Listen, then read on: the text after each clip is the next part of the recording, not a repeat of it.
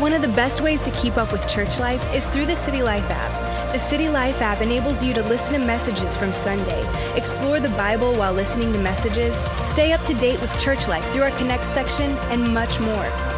Download the City Life app in the App Store or Google Play Store today. Welcome to the City Life Podcast. We're all about making Jesus known. We pray these messages will help equip you to become a follower of Jesus who is empowered to influence and shape culture. Enjoy the message.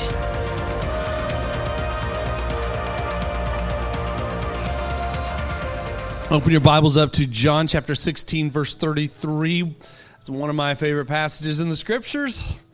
And uh, I'd love you to get that out. And, and uh, if you don't have it underlined, highlighted, or whatever, screenshotted, do it. You know, do it because this is an important scripture today.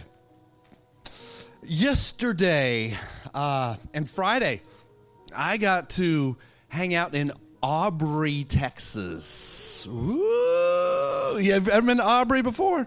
Oh yeah. Well, how many of you? How many of you know where Aubrey is? Aubrey. Oh look, man, there are a few of you guys. Aubreyites. Uh, yeah, Aubrey. Aubrey is is quite an interesting uh, place. Uh, just in, in, just in some basic Texas terminology here, what you do if you know if you're from the Metroplex, you can do this. You say, "All right, what you do is you drive north and you you you, you, you pass Argyle." Y'all know y'all know where Ar- Argyle is, right?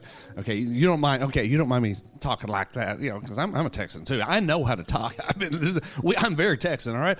But uh, you can be, well, go in there and pass Argyle, and then you get up there where the 35s merge, you know, the W and the E, and then the W and the E disappear, and it just becomes 35. I don't know why they just do that, but because uh, around here it's either the W or the E, and then uh, then you head out. Oh, you, you you just head head east for about 30 miles and 30 minutes or so of driving down these country roads. And then, when you get to Fish Trap Road, yes, it exists. I, I have proven it right here. It exists. You know, it, when you get to Fish Trap Road, that's where I'm going to tell you guys. That's where all the fishing is. I, it, people, people don't know it around here, but if you want to go to where all the fishing is, it has to be somewhere on that road. You go, so you go to Fish Trap Road, and then you actually take a left on Dr. Sanders Road. And after you turn take a left on Dr. Sanders Road, you are in Aubrey. Yeah, yeah. So I hung out in Aubrey. Um, it was unfamiliar territory for me, but worse than that uh, it was cold, overcast, dark, and I was driving in the rain at night. Now, what happened to me was something I didn't quite anticipate, but all of a sudden, all of my emotions started coming after me uh,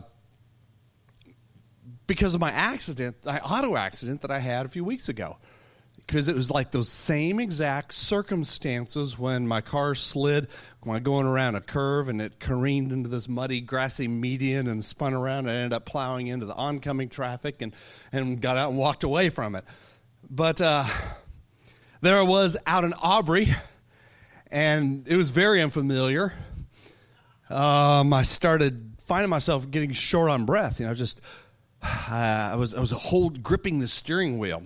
Uh, I was paranoid. I, I, felt myself like overreacting to every little situation that was happening. And I, had to force myself to be calm because I recognized, okay, this is not good. Uh, and so I literally started counting my inhaling and my exhaling. And if you guys ever do that, I, I do that. Helps to calm me. And, um, and, and the other things I just started doing is like, well, I just know if I can smile and I can sing, you know, nobody can see me anyway. You know, I love you, Jesus. Uh, I started singing songs. I go, where did that song come from? I haven't sung that song since I was like five years years old. But I was, uh, maybe my mom sang it to me and it comforted me. I don't know. But I was just started singing and, and, and, and, uh, and trying to get calmed down. And, and why, you know, is because I was in pursuit of my destination. Because I just kept, I was going to keep driving. I wasn't going to stop. I couldn't let the fear of my past cripple me. That's important is uh, just because the setting and the circumstances and the atmosphere looked the same as it did on that crazy October evening when everything kind of went backwards for me for a while, that didn't mean that I had to shut everything down. But I had to push through some emotions. I mean, it's like every time I, I, pressed on the brakes, like my brain was telling me, you know, the car is sliding. Every time I'd go around a little, I mean, a little curve, it's like, okay, you're sliding across the road.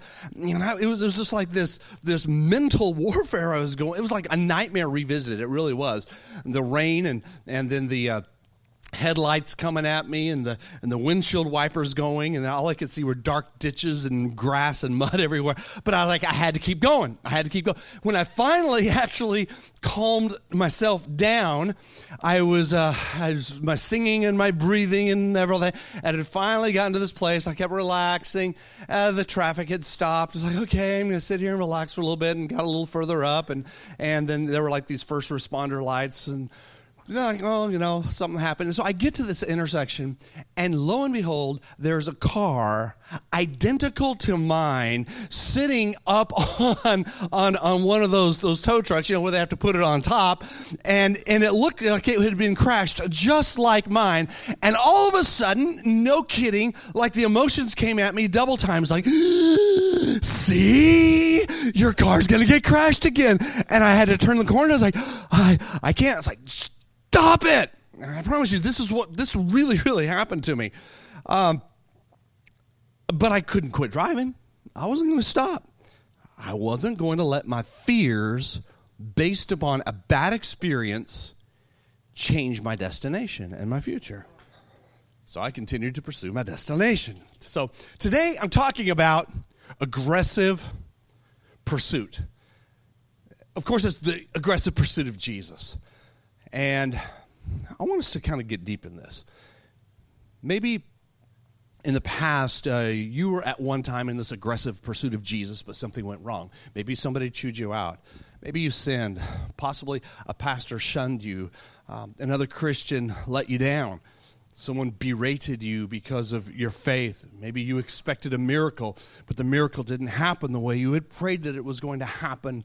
And, uh, and maybe you've even told yourself, based upon the memories of your past, that, that because they're so vivid and they're so real and they're so painful, that you're never going to do that again.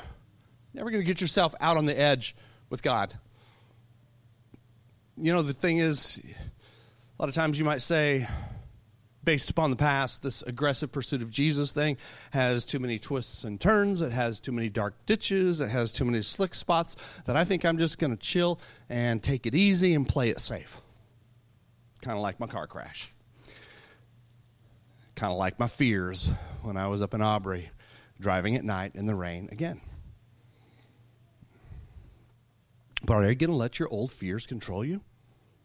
Are you? For me, when I was driving, it's like, no, no. My emotions were still there. They were very real and they were very present. But I'm still going to drive. And so I will drive in the rain at night. I'm not going to let the bad memory of something that happened to me halt my pursuing of my destination. But I'm challenge you the same way to do this with your pursuit of Jesus. Do not allow memories of your past pain and fears of things that happened back there to dictate the future of your faith life.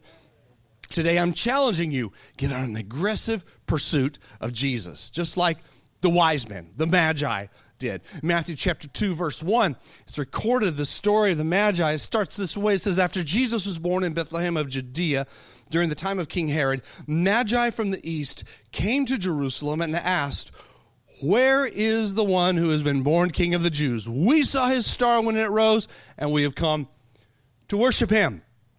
You see, these Magi, they had a vision for the future. They wanted to see, they wanted to experience, they wanted to meet, and they wanted to worship the future king of Israel.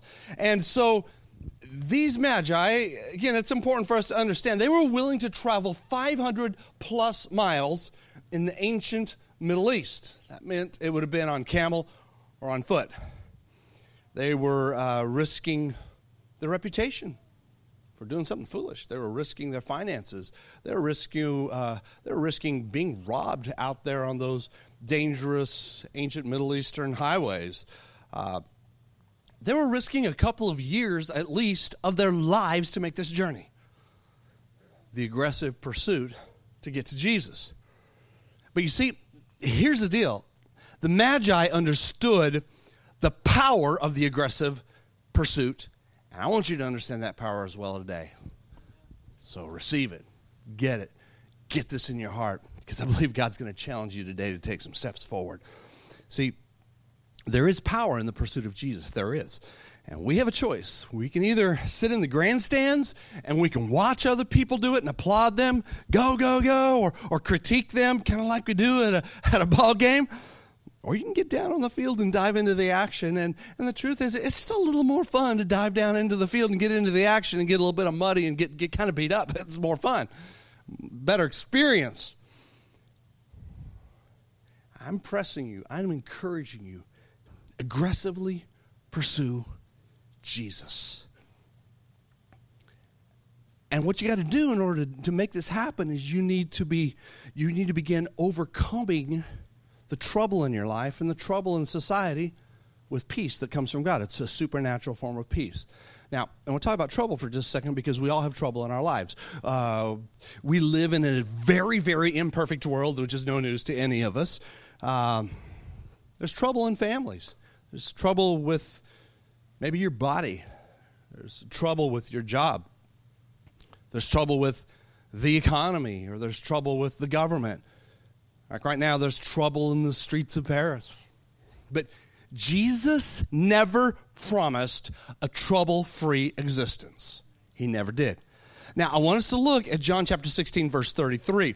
And, and, and I want us to see these words of Jesus because here's how Jesus explains how we can have peace that's going to overcome uh, this, the, the trouble that happens in our lives and in the world. Now, Jesus, is, Jesus said these words. He says, I have told you these things so that in me, okay, picture it. This is being in Christ. So Jesus wants us to be in Him, you see? So that in me, it's not through me, it's in me. In me, you will have peace. In this world, sometimes you'll have trouble. Is that what it says? Is that what it says? What does it say? In this world, you what? Come on, say it out. In this world, you what? If Jesus was willing to say it, we need to say it too. In this world, you will have trouble. Yeah. Yeah, don't, don't shout me down. It's like, yeah, come on, preach it, preach it. Yeah, yeah. no, but it's, it's true. In this world, you will have trouble. But Jesus said, but take heart. And in other words, let your emotions rise.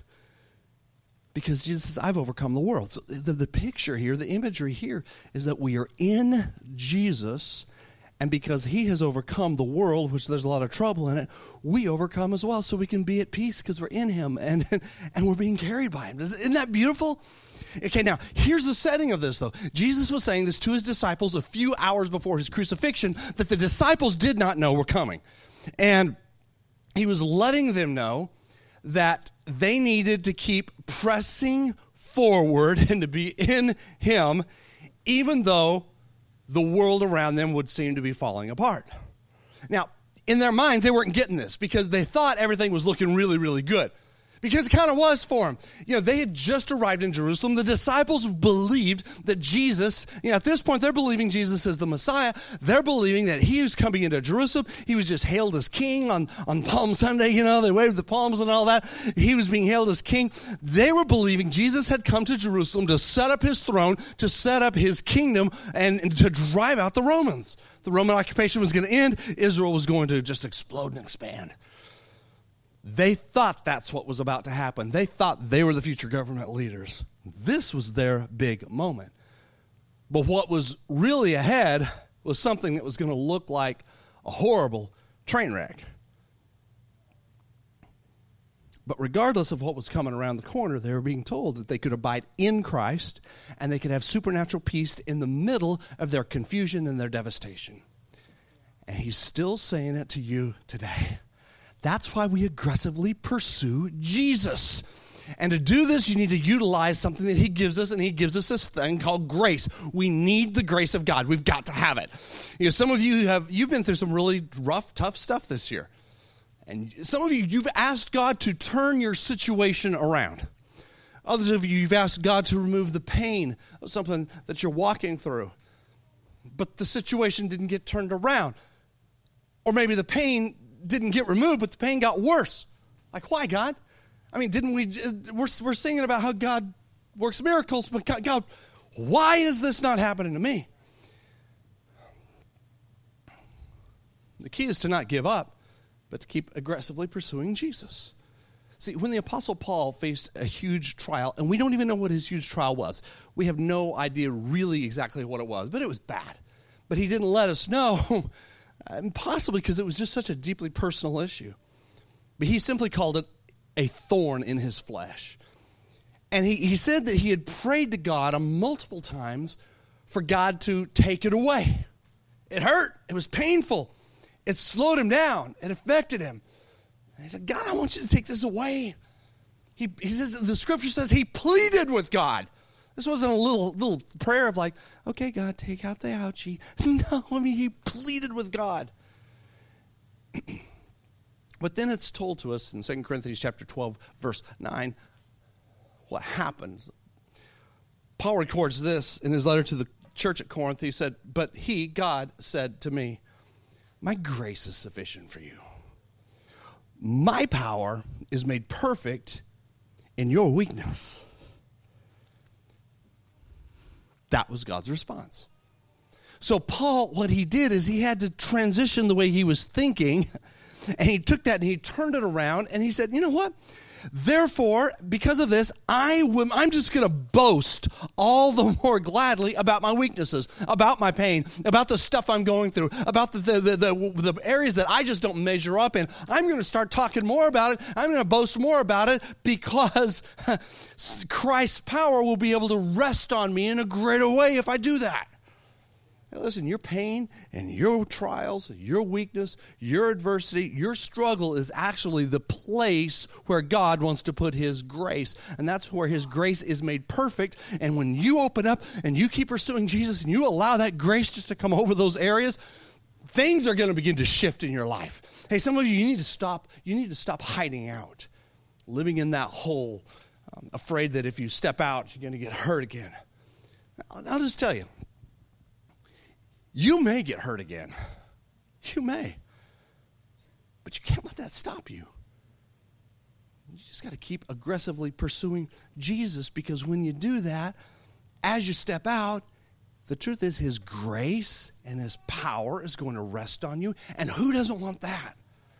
You know, and one of the best ways to aggressively pursue Jesus is to do this it's to cry out to Him. It's to just cry out to God. I mean, literally cry out to God. You know, sometimes we get into this thing of thinking, like, well, I'm just going to think a quick prayer to God. Okay, God. Okay. Am I against that? No. Did I make fun of it? Yes. Now, okay, I, I love the Bible. You know how many times in the Bible a person thought a prayer to God? One. It was when Nehemiah was standing in front of the king, and the king says, What's wrong with you? And he goes, And I just silently prayed. Okay. You see, the one place in the Bible, the one place in the Bible. Yeah, of course, we're doing it like all the time. I'm going to think a prayer to God, mm, think a prayer to God. Mm. Okay, that's nice. But there's something about verbalizing and even aggressively verbalizing, crying out in prayer to God. There's something about that, my friend. Ancient Israel's King David, this is a powerful man. He understood this. He's a good example of this. And I want you to look at this in Psalm 55. He said this. He says, As for me, in other words, I don't know about you. If you want to think your prayers, okay, fine, fine. Think all you want. I, I still, you know what? And I do believe God hears that. Yeah, yeah, yeah. But he says, I don't know about you guys, but as for me, I will call to God. In other words, there's going to be some sound waves here, and then the Lord saves me. And he said, in the evening, morning, and noon, I'm going to cry out when times are good. Actually, he says, I'm going to cry out in my what? Distress. And God hears my voice. And look at this. He rescues me unharmed from the battle that's waged against me, even though many are opposing me. I like that. I like that. It's about crying. Are you willing to literally start doing that? Are you willing to cry out to God, to press into Him in the middle of your distress, in the middle of your opposition, in the middle of your war and your battle, like David? David's a good example of this whole thing. He really is. Because if so, you'll be able to say, like David said in Psalm 108, he said, With God, we will gain the victory, and He, God, will trample down the enemies. It's kind of nice just to let God do it for you. Sometimes we take so many things into our own hands, we have to do it, do it, do it, and oh, it's so. like, no, God is saying, Cry out to me, let me go to battle for you. I want that. See, David tapped into something really amazing. He lived in this time where, where uh, the, the world was under law because the sacrifice of Jesus hadn't happened yet. And he wasn't living into the time of grace like us. But he didn't let the fear of the law and doing everything just perfect and just right. He didn't let him, he didn't let that stop him from just hauling off and aggressively pursuing God. And, and know, what God said, though, He said something beautiful about him. It's in the Old Testament as well as the New Testament. God said this He says, I have found David, son of Jesse. That's King David, you know? The son of Jesse, that's his daddy.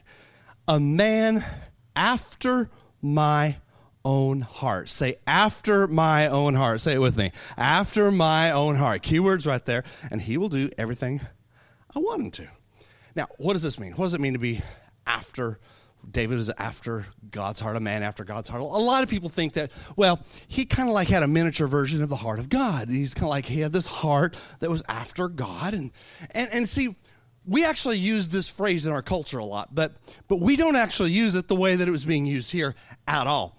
You know, if I'm hanging out with you, or maybe I'm sitting down with one of you guys and we go to a restaurant and we get some chips and salsa and guacamole. I mean, yeah, I'm, I'm happy. I'm happy with you, and I'm, uh, yeah, you, you're eating it and scarfing it down with me, and I'm going, you know, you are a man after my own heart. You are, yeah, yeah, we're all, yeah, oh yeah, we're so happy. You know, we're bonding over the chips and salsa and guacamole.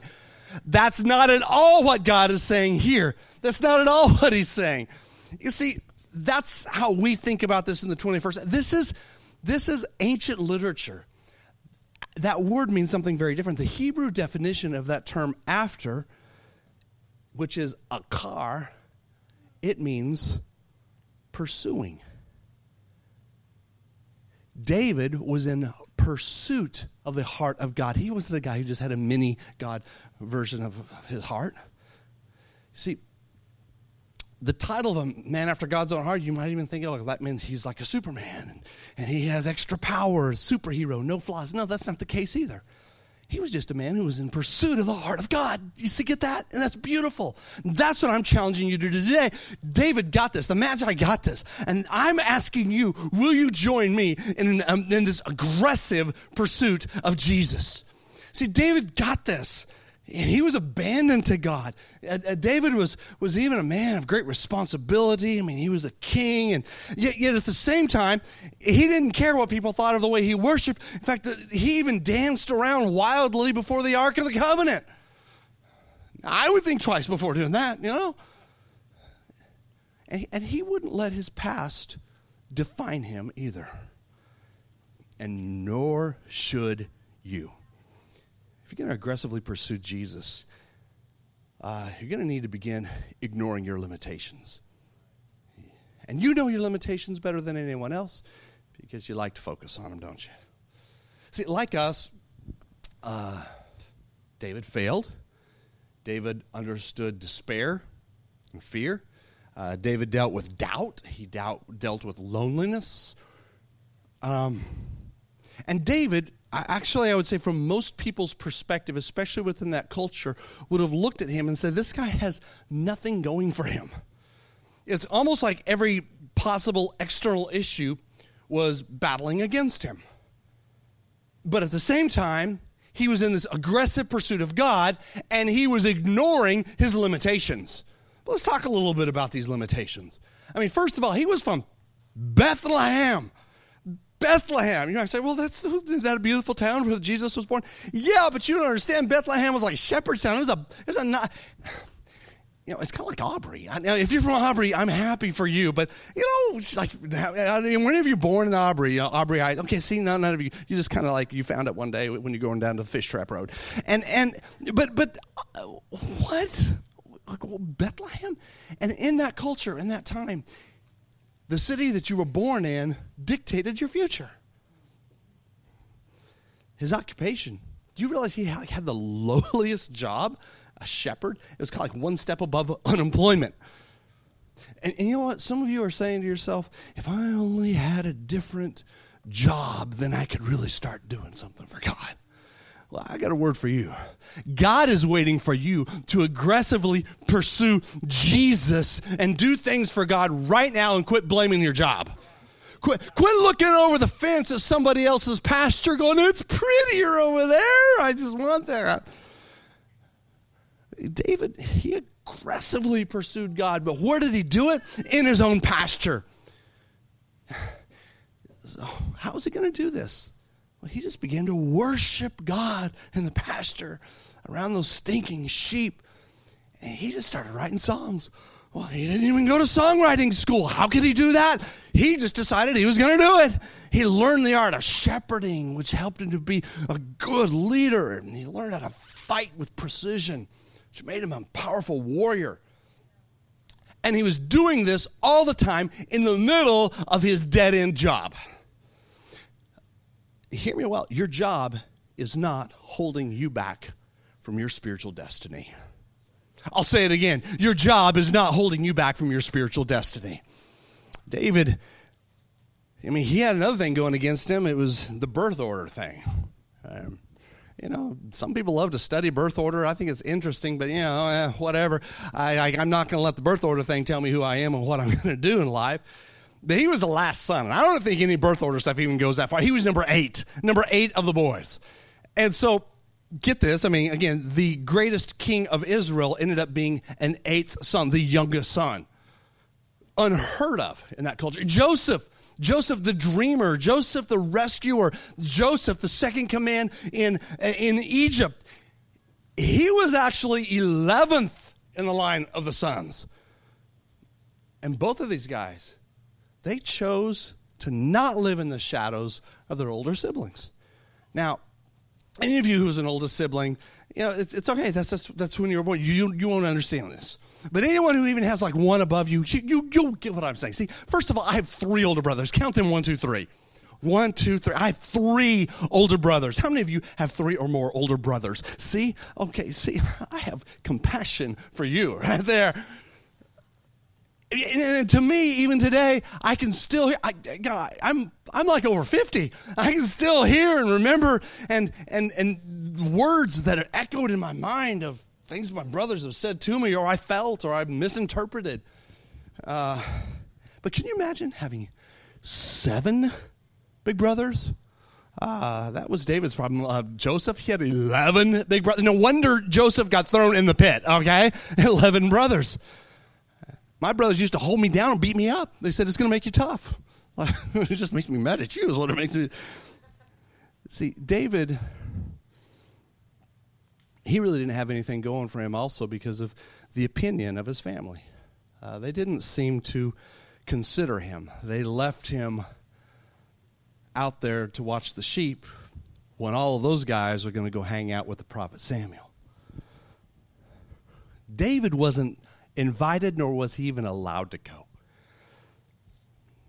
When the prophet Samuel came to the home, and he called on David's father, Jesse, and uh, he called on Jesse to bring his sons out. Uh, Jesse didn't even think about scrawny, smelly teenage David who's out there playing his guitar in the fields, you know him? No. He didn't even give him a second thought. Some of you in this room, you've been put down, you've been abused, you've been insulted, you've been rejected. But it's up to you to not allow those things to hold you down. David had another thing going against him because we also know that he probably wasn't, you know, he, definitely wasn't like some big guy. He was a great warrior, but his physique, there was an issue there. How we know this is because God told the prophet Samuel when he's going over to Jesse's house, you know, when you get, when you find this man who's going to be the future king of Israel, don't pay attention to his stature. Don't don't don't look at his body. Just listen to me, okay? and so he has the prophet's going, okay, God, you know, I'm, I'm going to do. But that's interesting. because you had to wait for that last son to finally show up, the scrawny, smelly one, and like he's the one. He doesn't fit the part. And some of you might even say you're limited because of your physical body for one reason or another. I'll, I'll say it again the enemy is lying to you. If you have breath in your lungs, you can use it for the kingdom of God. Get in this aggressive pursuit of Jesus Christ. See, what David did have going for him is he was in this aggressive pursuit of God. He was passionate toward God with all of his heart. See, here's the deal when all is said and done, God's not looking at any of that other stuff that everybody else in society looks at. God's looking at your heart. In reality, in the spirit realm, David actually had everything going for him. So that's my challenge for you today. Just like David, aggressively pursue Jesus. In fact, one of the things David did is he lived above his potential. I didn't say live at your potential or get to your potential. Live above your potential. When the prophet Samuel came to Jesse's house to anoint the next king of Israel, and as directed by God, the, the Bible tells us that Samuel consecrated, it's an important word, he consecrated Jesse, the dad. I'm not talking about Jesse Martinez, you know, here, who works here, serves here, okay. But he consecrated Jesse, the dad, and the seven oldest sons, okay. He did this to prepare them uh, before, you know, to come before God. Uh, but David was not a part of the ceremony. He was not a part of the consecration ceremony. A consecration ceremony would have been like a purification ceremony. And, uh, and this was often done in that culture when before people were, were going to be involved with a sacrifice or if they were going to witness some great act of God, they had to be purified, go through this ceremony. And the consecration ceremony, what it actually did, it was really an illustration of the importance of approaching God with a pure heart which is a good thing.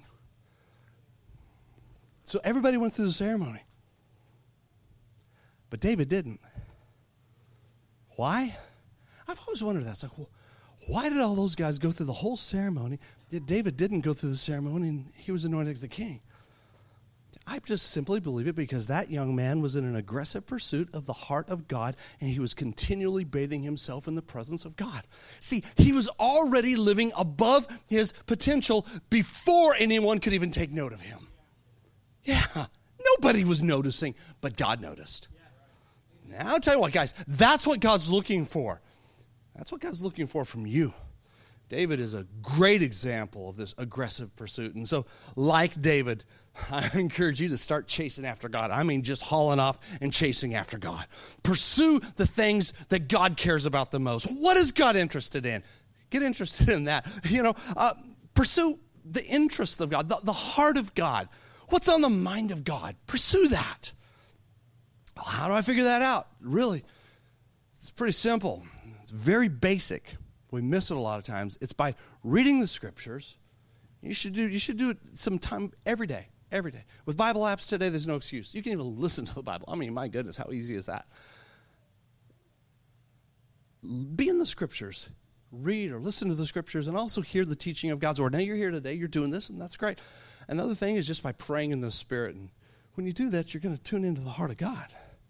Hey, guys, that, that's how you chase after God. That's how you're going to know what God really cares about and what He's interested in. And David wasn't the most perfect man in the world. No, actually, he was deeply flawed. But his pursuit of God's heart trumped the flaws. You see? He was covered by grace even during a time when there wasn't grace. If you're going to keep pursuing the heart of God, uh, some of you also need to make the decision to deal with rejection. My challenge is to eject your rejection, because that rejection can't control you anymore. You need to begin to expect God to work in you, regardless of what anybody thinks around you. We worry way too much about what other people think, and that rejection holds us back and locks us down. David cared less about what anybody thought about him. And some of you need to be set free and liberated of rejection today. Whether it came from your parents, whether it came from a boss or a friend or a spouse or an ex spouse or an ex relationship, your brothers, sisters, you need to be free from that rejection today, and you can be. he pursued God, and then God worked in him. And God will do the same for you. See, these are all examples for us to live by. We can't be afraid of what other people think. You can't be afraid of how other people might reject you. David was just like completely in love with God.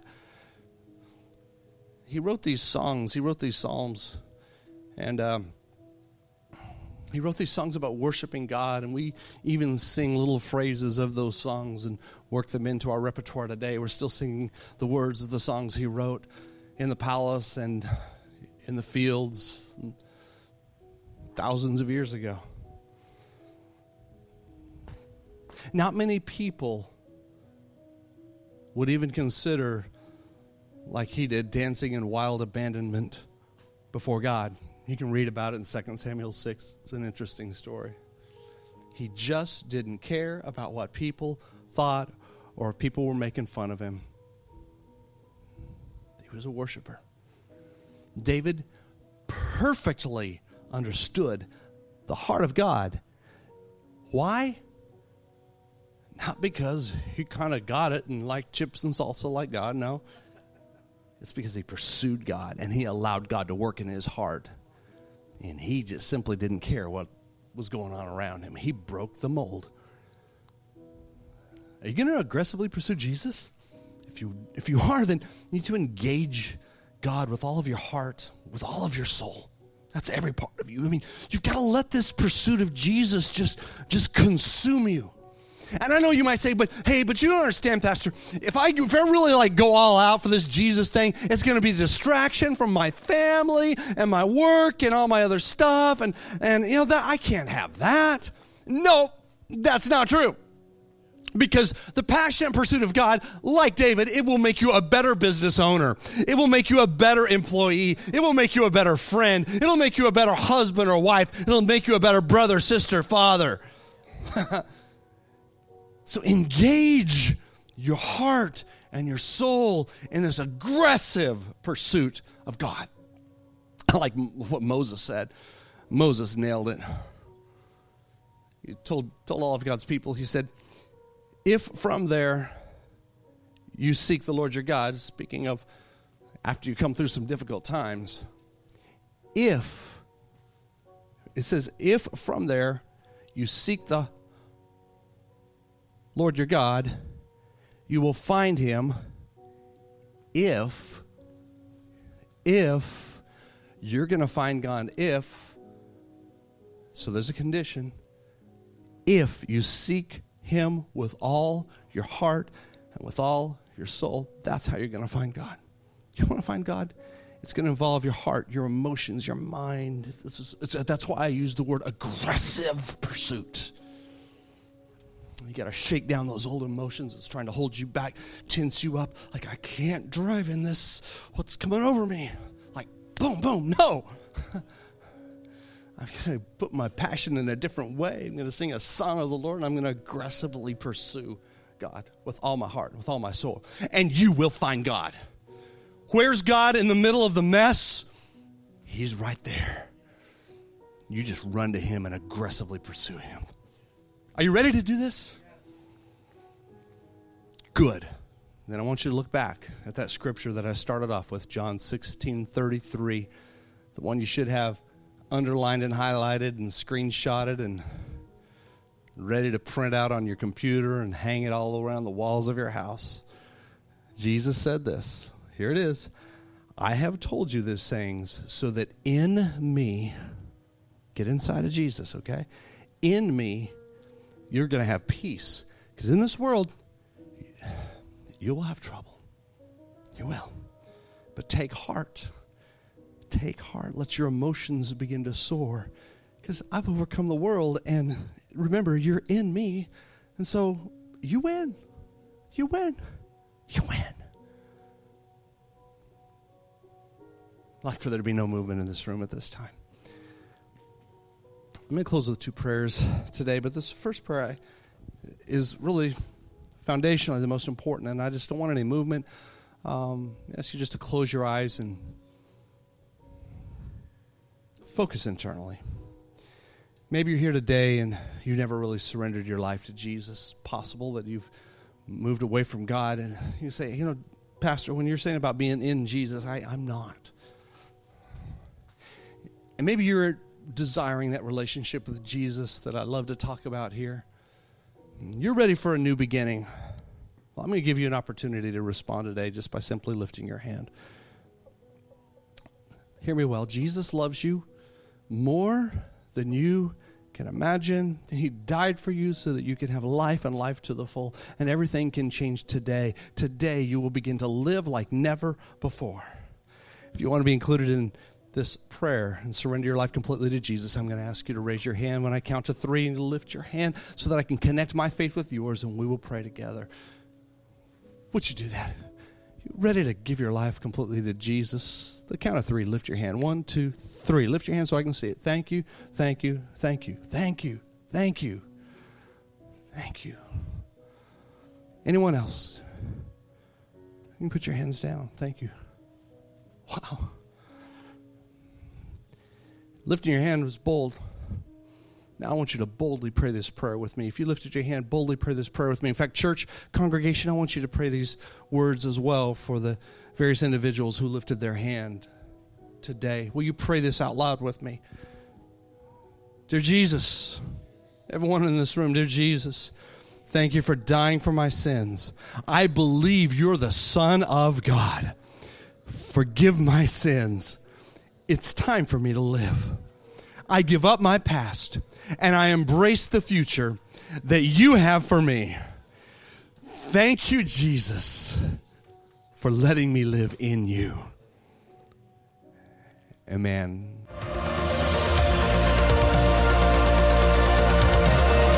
Well, I hope you enjoyed today's message. Uh, you know, City Life Church, we are all about developing followers of Jesus who influence and shape culture. And it's possible that you are even feeling a, a shift that is coming in your life, or possibly deep down inside you feel called to something more. And City Life might be a part of that future. Let me tell you, Launch Sunday is the big event that's coming up, and it's happening on February 10th, 2019. And if you'd really like to be a part of what God is doing in downtown Fort Worth through City Life Church, I'm asking you to go and visit our website at citylifefw.org and click the launch button. Uh, you can also just come and visit one of our services because I, I really believe the future is bright and it's limitless in potential. I want you to hear my vision. I want you to be a part of what God is doing at City Life and come and chat with me personally after one of the services.